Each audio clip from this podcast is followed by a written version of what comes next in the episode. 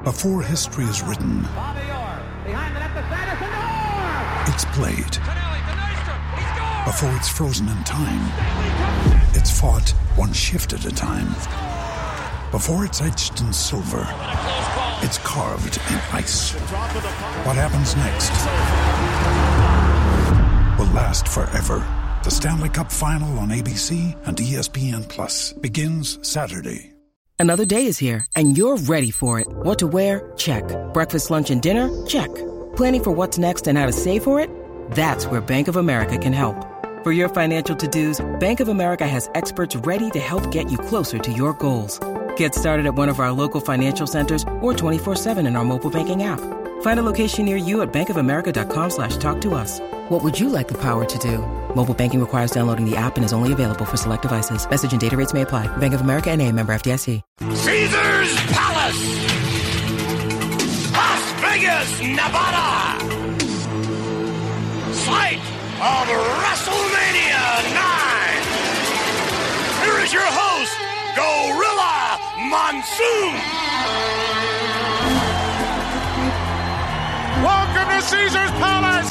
Welcome to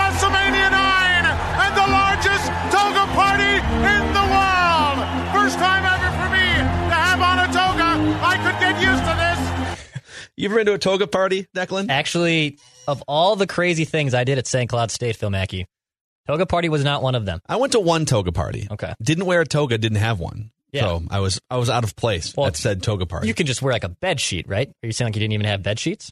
I feel like we Isn't the crashed it or normal one? something. I don't Okay. know. I don't Okay. I don't remember all the details. Plus like if you you bring your bed sheet and it gets dirty, it's just it's a it's it's a big it's it's a big to do. Sure. So, hey, this is WrestleMania Rewind, the ninth, actually 10th installment, because we did uh, the most recent one the day after WrestleMania 36. Uh, you can find as special episodes in the Mackey and Judd podcast feed. We are going all the way from WrestleMania 1 through the history of WrestleManias, and we have stumbled upon here potentially, if not factually, the worst WrestleMania of all time Yeah. it's in a it's in a it, there's a Mount Rushmore of of four of them. This is definitely in contention for the George Washington. Yeah, I was I was very disappointed by the, by the end of it. They didn't even have enough material for three hours. Now it's like Yeah. seven hours, and they're cutting matches. This one was two hours and forty minutes. I'll give a quick summary, and then we can comb through this thing. April fourth, nineteen ninety three, at Caesar's Palace in Las Vegas. The entire commentary team was dressed in togas. and it was it was a it was actually a great sort of uh, handing of the baton for the commentary team because Jim Ross made his WWF Yeah. debut, and then I think he got fired at some point. Then he came back for the Attitude Era, but you had Gorilla Monsoon, you still had Mean Gene Okerlund, but you also had the new guys like Jim Ross, Todd Pettengill, who did the like Saturday morning WWF Superstar show. So WWF was in a bit of a transitional period here, one full year almost without Hulk Hogan, who who went on hiatus after WrestleMania eight, and so he comes back for this WrestleMania, and then they're about to enter another decade without Hulk Hogan, or close to another decade without Hulk Hogan. So it's basically this Hulk Hogan less era of WWF for the first time in ten years, with the exception of him popping up just for this WrestleMania and the run to the WrestleMania. They were also coming out of a major steroid scandal over the previous year, and we're without Ric Flair, who left the company to go back to WCW, Ultimate Warrior, who I believe was fired. Randy Savage was retired and on commentary for the whole time, and both Sid Justice and British Bulldog, who was hurt, were both not part of this. So they had a really slimmed down top part of the roster. You brought back old codgers like uh, what's his name, Bob Backlund, Oh yeah, and you had Minnesotan. Yep, and and you had another double main event situation to just make up for the fact that you didn't really have a great main event. Hogan and Brutus the Barber Beefcake versus Money Incorporated for the tag team titles in the middle of the card, and then Bret Hart versus Yokozuna in one of the rare Hulk Hogan-less main events scheduled until Hulk crashed it, which Right. we'll talk about against Yokozuna for the WWF Championship. What was your favorite part about a terrible WrestleMania? Yeah. Well, I, I thought it did a great job. Like it sets the scene at first of this great crowd, and you kind of even feel the ridiculousness of the toga party in Vegas. And then Macho Man comes out to do commentary. To be honest, I was like, oh, I thought this was going to be boring. I thought this was going to be a, a snooze fest. And to be honest, the highlights of the whole thing was Macho Man Randy Savage doing commentary. and having these hilarious one liner macho man stuff. Ooh, I like it. That's true. Not only strength, but flexibility. And then my favorite, he used this one like seven times doing the thing. It was just Doing the thing, yeah, yeah. that's right. Gonna do the thing at WrestleMania 9. Gonna go to the tables. That was Some the- blackjack, yeah. only highlight of this whole WrestleMania was Macho Man and his hilarious like grudge with Gorilla Monsoon, I believe it was. Who Yeah. you know he was button bet back and forth with him. That was the highlight. Was the commentary and like the pomp and circumstance of the WrestleMania, the results and the card, mm-hmm. a complete snooze fest. So there weren't a lot of highlights, and this isn't a WrestleMania. If I'm if I'm going back and I I get to watch any wrestling card, any pay per view, and I get to pick twenty of them, like this is nowhere near the list of WrestleManias I would actively choose to go back and watch outside of this segment. Yeah.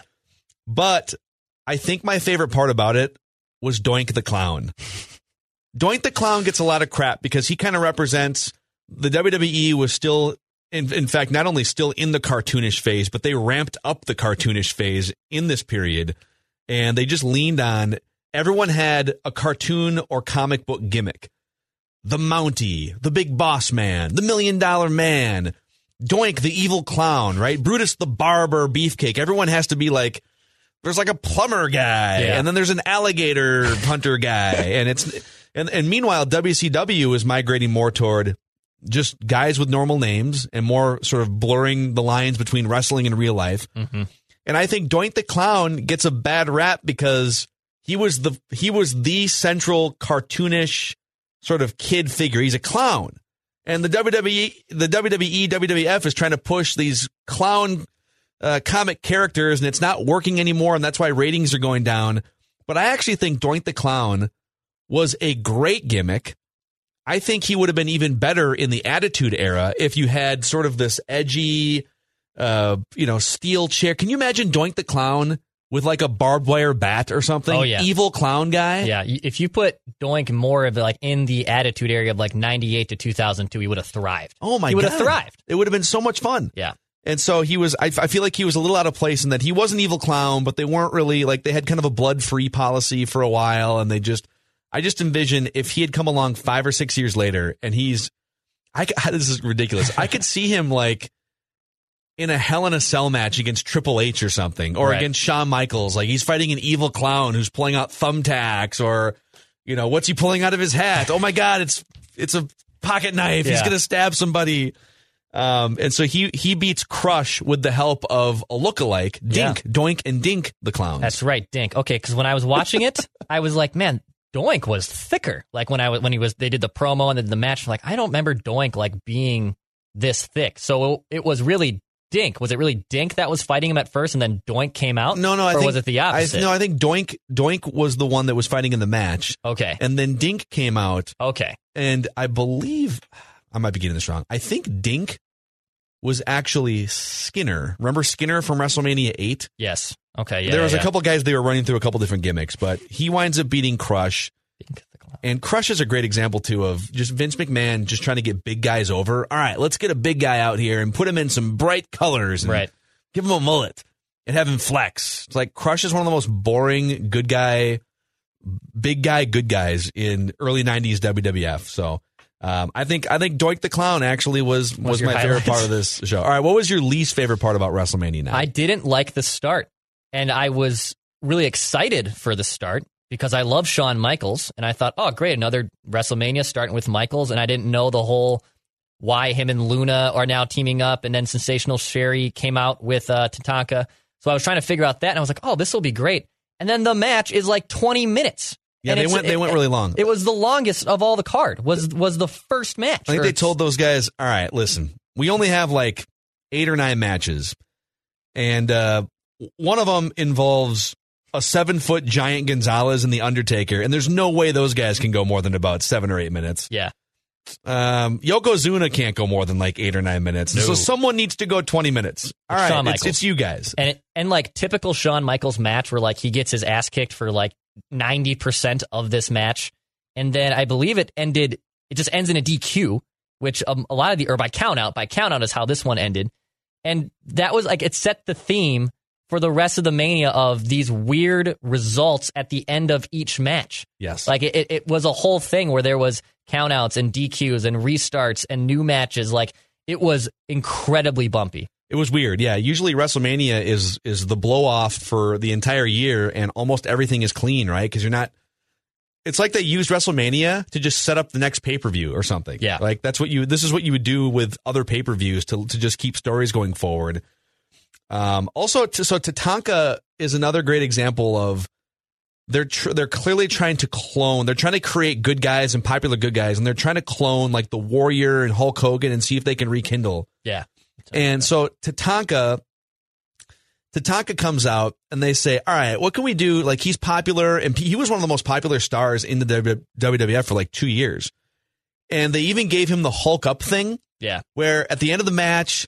All right, he's getting his ass kicked and, and he needs to power out of it somehow. And he just becomes impervious to pain, like Hulk Hogan and the Ultimate Warrior, where the opponent doesn't know what to do and they're just kind of like delivering chops and kicks. And Tatanka keeps powering up and then he does his Native American tribal dance. Right. It's like, all right, they just like, they didn't know, they didn't really know what they were doing. And they were, in fairness, like, this is probably something else we can dive into. Bret Hart was given the mantle of, all right, Hogan's out, Warrior's out, Flair's gone, Savage is retired. We just need someone that we trust to work good matches and connect with the crowd. And so Bret Hart was the champion for the majority of, I think, the 1992 into 1993, uh, you know, WrestleMania season. And he's great in the ring, and he became pretty good on the microphone later on. But he's also just not the most. You, you go from charismatic Hulk Hogan and acid tripping maniac on the microphone, Ultimate Warrior, and Macho Man on the mic, and Roddy Piper, and all these guys that were at the top of the card from WrestleMania 1 through 8. And Bret Hart probably wasn't fully ready to be at the top of the card. So I understand, like, Hulk Hogan was still the most popular wrestler in the world. And Vince McMahon is trying to figure out all right, Bret Hart is our champion, but he's also not good enough in certain areas to just carry this thing forward. And it's like they had a big discussion at some point and said, well, can Bret Hart standing with the WWF Championship be like the lasting memory of WrestleMania 9? To which I would say, oh, it probably has to be. Like Yeah. you're carrying forward and he's your champion. And if he's standing at the end of WrestleMania 9 with the title, then it, it puts him over even more to be even more popular. Mm-hmm. And instead, Vince McMahon chickens out at some point. This is my le- my least favorite part about WrestleMania 9 was just Hulk Hogan hijacking the entire show for no reason Yeah. I didn't understand it. the main event. Like he comes in, the main event was hijacked when so Bret Hart gets salt in the eyes from Mr. Fuji. Yokozuna rolls him over and pins him. Very anticlimactic. Like Yeah. salt in the eyes, you can't, you can't kick out. Now guys are kicking out of nine finishers. Yeah. Right? It takes like six F5s to put the Undertaker away. Bret Hart gets salt in the eyes. He can't even kick out. Done. Ridiculous. So Hogan runs in, pleads to the officials, tries to defend Bret Hart, uh, and, and, and, and just like explain what happened. And then Mr. Fuji gets on the microphone without any processing or anything. It's like the match ended 10 seconds ago, and Mr. Fuji is like in the ring with the microphone.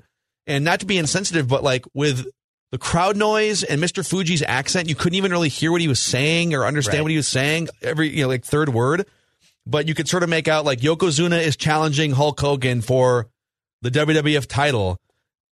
And it doesn't make any sense. Like Yokozuna just won the championship in the main event at WrestleMania. It's over. Just get out of town. Go to the craps tables and go drink a martini. And instead, like he after fighting a grueling match and Hulk Hogan's well rested, he puts his title up for no reason, loses on the spot in 22 seconds, and Hogan hijacks the celebration at the end. Yeah. Hulk Hogan's in the ring! The crowd wanted to go for it, but then Fuji reaching back into his kimono there, and it's got more than salt or whatever oh, all in the eyes of Yokozuna. Hogan knocks Fuji down. Hogan look close down, and down goes Yokozuna. Hogan knocks away. Hogan in the cover. No. Hooks away. And Hogan, Hogan, Hulk Hogan by the time The only good part is young Jim, Ro- younger Dude, Jim Ross dude, losing he his was great. He's unbelievable. So- he's so good. when you just play the audio there, because I, if you would have asked me, hey, what was Jim Ross's call on that, having watched it, I said I wouldn't remember. There was Yeah. just so much happening. It's outside, it's Caesar's Palace, Hogan, there's Salt, and so I wasn't really paying attention to Jim Ross. But when you play it, it's like wow, Jim Ross nailed that call. He's the king. you can hear his voice and translate it forward to like Mick Foley and Triple H Yeah. and Stone Cold, Stone Cold. Yeah. So that was that was kind of fun, I guess, going back and, And I- Jim Ross. I know Hulk like issued a challenge in that promo before and was like, "I'll challenge the winner of whoever wins this bout." And you just kind of thought, "Oh, so it'll set up the next pay per view or card." And no, they he literally meant, "I'm gonna, ch- I guess I'm gonna challenge you the second this match is over." and uh, we're gonna play this, but be forewarned, this is very racist. Yes. This is the this is 1993 here. That's why right now, Bret Hart, I'm issuing a challenge to either you or the Jap brother.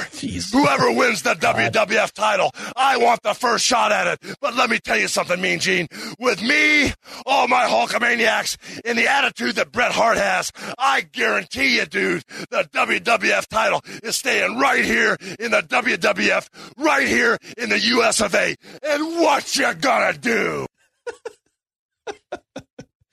Gonna hijack a WrestleMania near you. Yeah, I just didn't I didn't know the story, and even when he's in the tag team match to start, I th- I thought Hogan was done. I didn't even know Hogan was like involved in the card until because they didn't even like promote it. I don't think Vince McMahon really even showed it in the little quick video that he did to start the show. So when he comes out, I was like, oh, Hulk Hogan is here, and then he has this infamous black eye, which actually like it looked like a pretty legitimate black eye. It was, and we're going to get into the why there Okay. when we get into fun facts from listener Mike, who sends us a novel every Yeah. time we do these episodes. So I just I didn't understand, man. It was just the whole thing was a mess. Yes. from start to finish, it was a mess. Do you think, since we're getting our first real taste of Jim Ross in the big spotlight, now he was with WCW and he had done some big pay per views with WCW, but this is like Jim Ross on the big stage, big stage for the first time.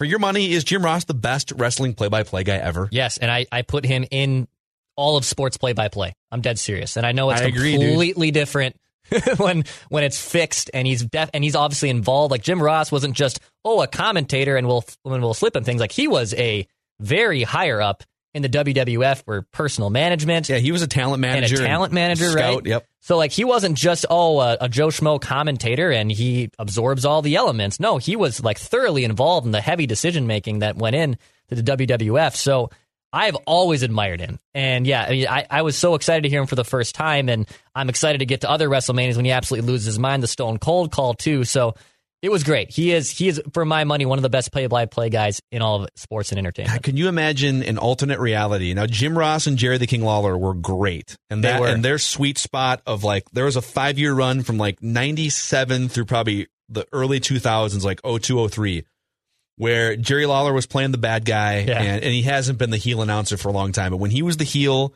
and good old Jr. was the face, those guys at the top of their game. I mean, that is John Madden, Pat Summerall, like that Right. is Cris Collinsworth, Al Michaels of wrestling. But can you imagine an alternate reality in which we get the Jim Ross, Bobby Heenan pairing, which we Mm. did get in Macho Man was the third wheel. Right. We got that pairing at WrestleMania 9 for a large chunk of the show. Can you imagine if those guys, if because Bobby Heenan was incredible on the microphone too. If you Yeah. got Bobby Heenan and him as the Weasel heel announcer with Jim Ross, that could have been awesome too throughout the 90s. Hundred percent. And I wasn't really. I mean, I knew of Bobby Heenan before I started doing the the rewinds here, but I got to experience him too, and Monsoon.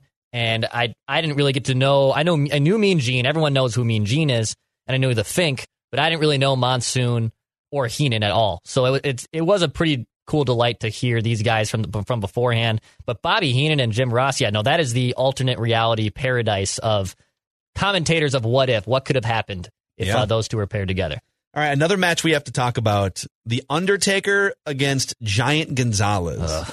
This was uh, early Undertaker. He's just he's kind of coming into his own here. He's he's becoming more popular, and Giant Gonzalez with Harvey Wippleman. So the backstory on Giant Gonzalez: he was actually drafted in the third round of the 1985 NBA draft by the Atlanta Hawks. Seven feet tall. Yeah. He wound up really doing nothing in the NBA. But uh, Ted Turner, because I, I don't know if Ted Turner owned the Hawks, but Atlanta based Ted Turner Yeah. basically said, All right, well, if this dude can't play basketball, then let's pump him into WCW. So he actually went and he wrestled in the WCW for a couple of years. I think he had a couple, he definitely wrestled Ric Flair at one point, uh, but he was El Gigante in WCW. Vince signs him because they're looking, they're just looking for bad guys, big bad guys to put against Undertaker, and they're just looking for talent. And so he comes over to WWF in 1993. and he's wearing a weird. He made his debut, I think, at the Royal Rumble, and and he eliminated Undertaker, even though he wasn't in the match. He wears a weird naked man bodysuit Yeah. with strategically placed hair patches. So I feel like, and he wasn't the best worker. Like it, it probably wasn't going to work anyways. But it just felt like, all right, you got this monster giant guy. Couldn't you just give him the black Andre the Giant thing, like Yeah, they like gave to. Paul White, the the Big Show later on? Absolutely. Like, why is he wearing? Like, why is he dressed with a naked man bodysuit with strategically placed hair patches? And when I say strategically placed hair patches, I mean strategically placed hair patches. Um, it was weird. I, I he did. I, I think in any other pay per view, I think I'm okay with like the chloroform rag on Undertaker's face and the match ending that way because Yeah. it sets up the feud going forward. But at WrestleMania, just like have a have a normal ending to a match. Have Undertaker put this guy down. It's obviously early in Taker's career, and he's only this was like his third or fourth Mania. They weren't thinking about the streak at this point. Yeah, they weren't. But to me, when I look back on this match, I would say it's the most embarrassing for Undertaker after the Roman Reigns match after he had lost the second time. And luckily, that awesome documentary, The Last Ride, where he goes in, because the Brock one, he got legitimately concussed and hurt and really didn't honestly know where he was. I, I do believe that too. I know some of this is like maybe a little bit exaggerated and it's not true, but I truly believe he didn't know exactly where the I hell agree. he was in the Brock Lesnar loss. But the Roman Reigns match, I remember watching that the next year and I was like, this, this is embarrassing. This is sad. Like, and, and good on Undertaker to be, I was like, I can't, even though I'm the Undertaker and I'm, I have to hang this up eventually. Like, I can't go out like that. And that's where this Giant Gonzalez one rang for me. I was like, they're going to do that to Undertaker? And they weren't thinking of the streak. He, he had yet to really reach his full popularity. But I think I rank it right behind Roman Reigns as like the second most embarrassing moment in Undertaker's career. Yeah. But then he sort of makes up for it. They take him into the back on a stretcher Kinda or whatever, and then he shakes off the chloroform and he comes back out through the curtain and he's ready to rumble. Comes back out, he's ready to fight. Giant Gonzalez doesn't know what happened. It's like the Undertaker, man. You can't you can't put him down. So I knew this. I knew this match ended in a DQ beforehand. I didn't know that because I, I I'm aware that he had one of those matches early on, and I remember seeing like vignettes of him wrestling Giant Gonzalez through the years. And because it was like crappy TV back then, you really I couldn't tell at the time that like, oh, is that a bodysuit or does Giant Gonzalez actually look this ripped and hairy? Like I I Is didn't Giant know. Gonzalez kind of naked yeah, in this like match? is he What's naked? happening? Like when, when I remember seeing these vignettes in like 2002 when HD cameras weren't a thing, and now that everything is in cl- crystal clear HD, yeah, I mean it just like what what were we thinking? What were we thinking putting Giant Gonzalez in a naked nude bodysuit? It is hilarious. So weird, dude. Yeah. so weird. It's definitely one of the least memorable Undertaker WrestleMania matches of all time. I mean, Undertaker had a stretch of about 10 years there where it was like, it was one big hitter after another at Wrestle. He, although he never wrestled Stone Cold, and I don't think he ever wrestled The Rock at WrestleMania or Hogan at WrestleMania, but it was like Michaels back to back, Oh, yeah. Triple H back to back. He wrestled Flair at WrestleMania, but this was not one of his most memorable ones. So at this point, I think this was his third WrestleMania. Jimmy Snuka into Jake the Snake Roberts, a couple of legends, and then into Giant Gonzalez. And then after this, you'll see kind of going forward, he does emerge into more main event status in terms of WrestleMania main event as we go forward Nice. here. All right, let's jump into fun facts from listener Mike because this will give us some background on some of the things that that happened here or some some outstanding questions that we might have. So you brought up the black eye that Hulk Hogan had. Yeah. And it was Looked gross. like he had this kind of the stitches or something Yeah. above the eye. Uh, Brutus Beefcake got into a parasailing accident, legit parasailing accident that knocked him out of the ring in competition for a couple years. He, he he had to have reconstructive face surgery, and so he's wearing a face mask in this tag team bout. So why did Hulk Hogan have a black eye? Well, this show wasn't long after Miss Elizabeth had left Randy Savage uh, for for good. So that in real life they got divorced yeah. uh, while Randy Savage was on the road. And while Savage was gone, Elizabeth was staying at the Hogan's house as she and Linda, I think Linda Hogan, what- Linda Hogan. yeah, yeah. were very close. And it incensed the control freak Randy Savage that Hogan had been hiding this from him.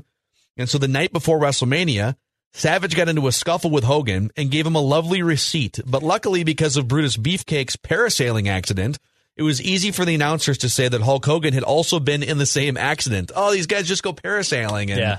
have their faces reconstructed, and it was terrible. And so it had to be incredibly awkward, as Mike writes, for the babyface Savage to be putting over Hulk Hogan on commentary ringside as that match concludes. Yeah, while his, his divorced wife is staying with him. That's definitely weird. that is certainly, certainly weird. And I think even in the promo with DiBiase, he says like, "Oh yeah, we paid a special visit to Hogan after the gym last night." So they, like they claim they jumped him and money talks, and there was a bribe out or something. Like they put a hit essentially out on Hulk Hogan, and then someone took care of the black eye in the in the gym the night before. But I, it looked so real that I was like, "That's not staged. Like that actually looked like it actually happened." And Yeah. hilarious that Macho Man and Randy Savage got into a scuffle after maybe a couple cocktails or something. That's I would love to hear more of the backstory on that too. on the uh, the head shrinkers match. So another Oh. one of the matches on the card. It was the uh, second match off. It was Yeah. the Steiner brothers against the head shrinkers, which I think is more notable for what Rick Steiner became, or I'm, I'm sorry, Scott Steiner became Big Papa Pump in WCW and grew like another set of biceps on his biceps, Yeah. which don't show up in this match. And then the head shrinkers, Fatu and Samu, from uh, one of the most famous Samoan wrestling families of all time, that also leads down to uh, the Usos, and I believe even um, Roman Reigns is an extended member of this family. But the guy that you might not recognize at first glance, but if you tie it back into the late 90s and the Attitude Era, Fatu of the Head Shrinkers was later Rikishi. Oh, He was Rikishi Fatu, huh. and that's when he really flourished. I did not know so that. if you go back and watch the Head Shrinkers tag team match, you'll see a guy that looks pretty familiar.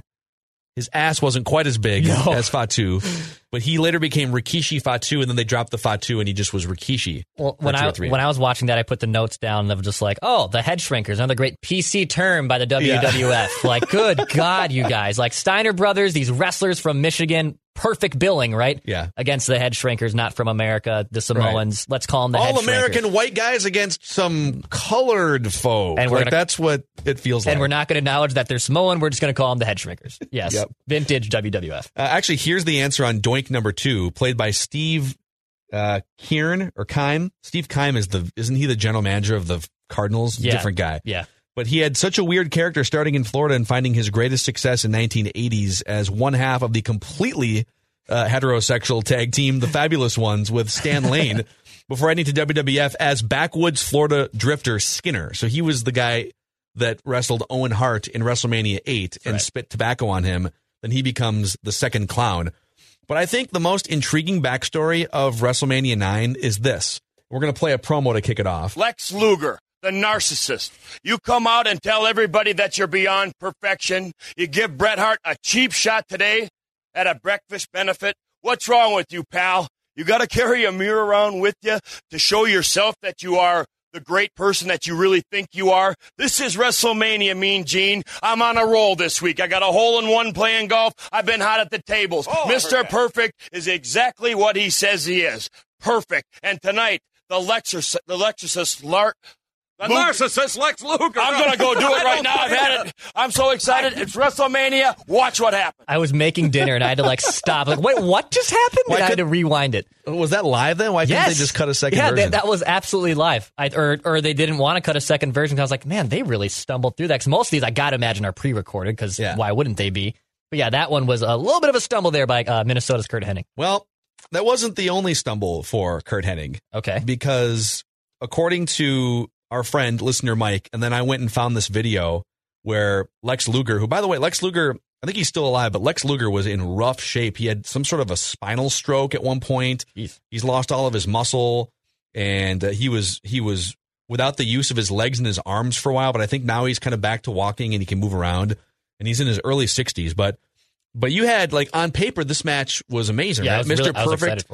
Excited for it. I think Mr. Perfect, one of the, the best workers, and despite that stumble at the end of the promo, one of the best guys on the microphone. Lex Luger was this young, up and coming big star, big man that they later on would try to push as the baby face of the company. It didn't really work out that well, but Lex mm-hmm. Luger was like this big rising star, and Curt Hennig slash Mr. Perfect had been around a long time. So what was supposed to happen is Curt Hennig was going to call the match in the ring Okay, for the two of them right. And they had gone over like three or four times what they were going to do. Are we going to be out here for like 10 minutes? And so we're going to do this, this, this. They kind of mapped out the whole match. And as Lex Luger tells, you can you can actually just Google this uh, or go to YouTube. Lex Luger, Curt Hennig, or Mr. Perfect, WrestleMania 9, and, and he's talking about what happened. So he gets into the ring and they lock up and they're kind of talking back and forth before they lock up. And Curt Hennig says, Yo, yo, yo, what are we doing? what are we doing? And Lex is like, what? Like Lex thought he was ribbing him. Like, what do you mean? What are we doing? Yeah. I'll follow your lead. Well, Curt Hennig had just spaced out and forgot what they planned for the match. So young Lex Luger had to sort of, he only remembered like 50% of the stuff they talked about. So you'll go back and watch the match and it's kind of clunky because Yeah. Lex Luger is calling the match and there's a couple moments where they're not on the same page. Um, and, uh, and, he, and, and it, it was like the match was okay, but it probably could have been an amazing match if they were both on the same page and Mr. Perfect was the one calling it. So I I didn't know that that happened, but I thought something was up when Shawn Michaels comes out of nowhere and attacks like attacks him at the end of the match. Like Shawn Michaels is in his jeans and like they start this new riff. And I'm sure what what it probably led to was then Shawn Michaels and Hennig maybe starting their own feud in, in the next house shows and whatnot.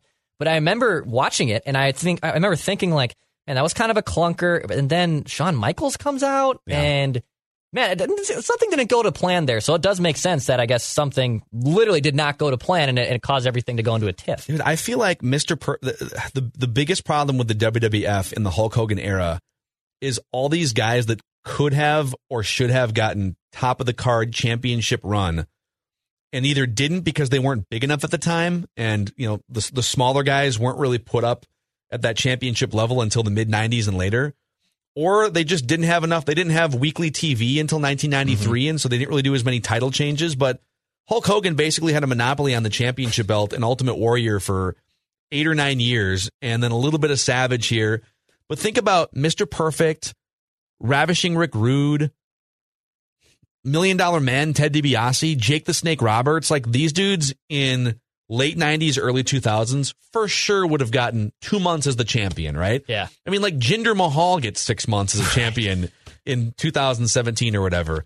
You, you look at a calendar year now in the WWE, Oh, and there's there's going to be like eight different champions, right? Like top of the card champions. Yep. And when WrestleMania comes around, all right, it gets honed back to like, all right, Brock's the champion here, or AJ Styles, or whatever. Like they go back to the top guys. But in the WWF, it was like like Hulk Hogan won the championship here, and then I don't think he wrestled for like two months because he was barely with the company anymore. right. And I just feel like there were some guys. Roddy Piper, I don't think was Same. ever the WWF champion. No. I mean, Hennig is basically Kurt Angle. Like what they took from Hennig and Yes. placed with Kurt Angle. I mean, it's it's nearly night and day the same guy. If you were to if you were to watch Kurt Angle in his prime and Hennig in his prime, it's the same person. Yep, both just kind of, sort of sly on the microphone, overly confident and cocky, Yeah. great in the ring. And it's amazing what talent that WWE, mostly Vince McMahon, pushes to be on the top. Like I think of I think now, like currently, we're finally coming around to Roman Reigns. But there was a four to five year period where they pushed him so hard Yeah. That everyone was like, "Screw this guy." Yes. Well, you think about even some of the, and we'll get to our definitive rankings here in a second, but you look at some of the main events that were had from WrestleMania 1 through 9.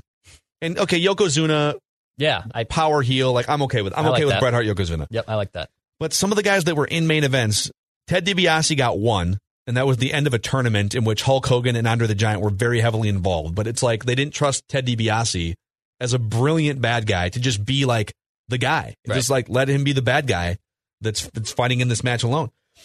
You know, Sergeant Slaughter, Andre the Giant at the end of his run. Um, like they just they didn't trust guys like Roddy Piper, except for WrestleMania one. Like why not why not why not put Mr. Perfect in a WWE championship match? Yeah. On the microphone. I don't know. I Doesn't believe, sense I, and I think Shawn Michaels was Intercontinental Champion to start the match. But like, yeah, why why wouldn't you want like Hennig is the perfect guy to start as an Intercontinental Champion? And obviously, Michaels, that's exactly what they're doing, and I know he's going to be in main eventing here very very shortly in the next couple of WrestleManias. But yeah, Hennig is the exact kind of guy that you'd like to push, and Bret Hart, who clearly just him and Vince never got along, never saw eye to eye because. If you look at it, Bret Hart on paper is probably one of the best tactical wrestlers that's ever lived mm-hmm. but there was such a butting of heads that he really maybe didn't really reach the full peak of what he should have been able to do. Yeah. All right. Match that stole the show for you. What was your favorite your favorite match here? You know, this is weird, but I thought it was such polar opposites that it played really well. It was the Razor Ramon and Bob Backlund match because you saw Ramon at his peak. Like Ramon's just like chiseled, also just great wrestler. Like you're you you hate him. You look at his face and you hate him, but you also like respect the swagger and style. And then here comes Bob Backlund, like 42 years old. I think he's a Princeton, Minnesota native. And Ramon just like basically has his way for him for, for three minutes. Yeah. And I, I know it's not like it's not that's probably the one of the least popular matches. It was so quick, but also I just admired how great Razor Ramon looked. And also, it was like one of the few matches they just got to the point like Razor Ramon's going to kick this guy's ass. Yeah. And that's what it was for three minutes. He kicked his ass and it was over. So I, I didn't really enjoy any of the matches on Yeah, I this know. card. I know. I'm actually going to say, even though it was probably too long, Shawn Michaels and Tatanka was probably the match that stole the show for me. But I I wouldn't die on that hill. No. It, it, was what it was. All right, I'm gonna I'm gonna change up this last category on us here because we've been ranking. We've been doing the definitive Mania main event rankings. I think we should go because because now we're getting into like a lot of the main events are kind of duds here during this stretch. Let's shift out and just do definitive WrestleMania rankings. Okay. So um, right now we've got WrestleMania six, seven, five, three, uh, the other main event at seven, four, and then uh, one and two are pretty low on the card. That's about what they like. We probably rank Yeah. WrestleMania one and two pretty low. Where do we have eight?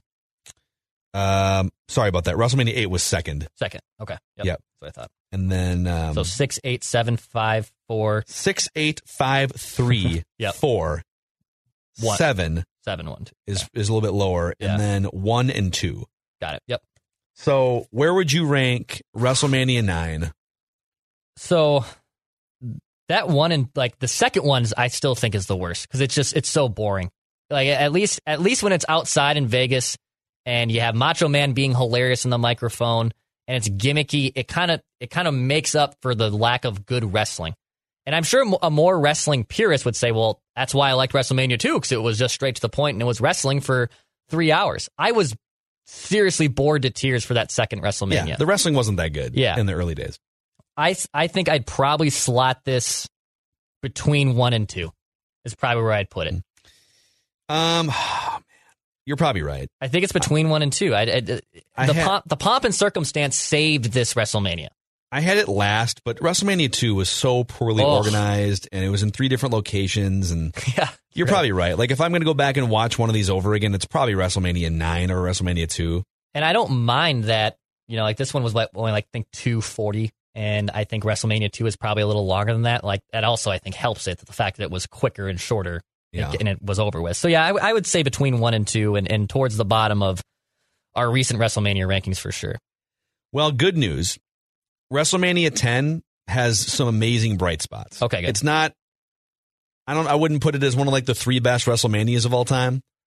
But there's two or three matches here at WrestleMania 10 that are especially the inaugural, well, it was the inaugural WrestleMania ladder match. There Oh, was a- right. there was another ladder match, I believe between Bret Hart and Shawn Michaels before this, like a year or two before this, but this you get in WrestleMania 10 for next week. You get the Intercontinental Championship, Oh yeah, Shawn Michaels versus Razor Ramon, and a ladder match. yeah. I mean, and, and inside Madison Square Garden. I would say most wrestling purists have at least watched that match probably five to ten times. Yeah. I've seen it before, and yeah, that is a, an absolute classic. So I'm excited. There's also a falls count anywhere match between Oh, wow. Randy Savage back out of retirement and Crush Oh, with Mr. Fuji. Crush Kona, yeah. So they were uh, they were innovating here, but that's a wrap on WrestleMania Rewind. So much fun.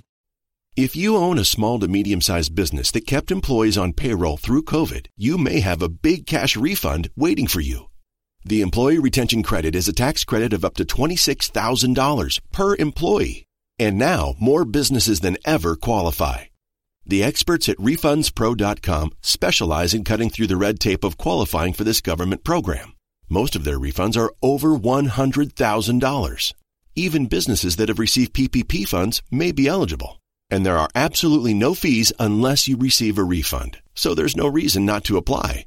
If your business experienced shutdowns, limited capacity, supply chain challenges, or reduced revenue due to COVID, you likely qualify. RefundsPro.com has already helped hundreds of businesses. So don't lose the refund you're owed by missing the deadline. Get started today with a free 5-minute questionnaire at RefundsPro.com. That's refunds with an S, pro.com. Whether it's Baker's Simple Truth Turkey or mac and cheese with Murray's English Cheddar or pie made with fresh Cosmic Crisp apples. There are many dishes we look forward to sharing during the holidays, and Baker's has all the fresh ingredients you need to turn today's holidays into tomorrow's memories. Baker's, fresh for everyone. Get more ways to save at the Buy Five or More Save $1 each sale. Just buy five or more participating items and save a dollar each with card. Baker's, fresh for everyone.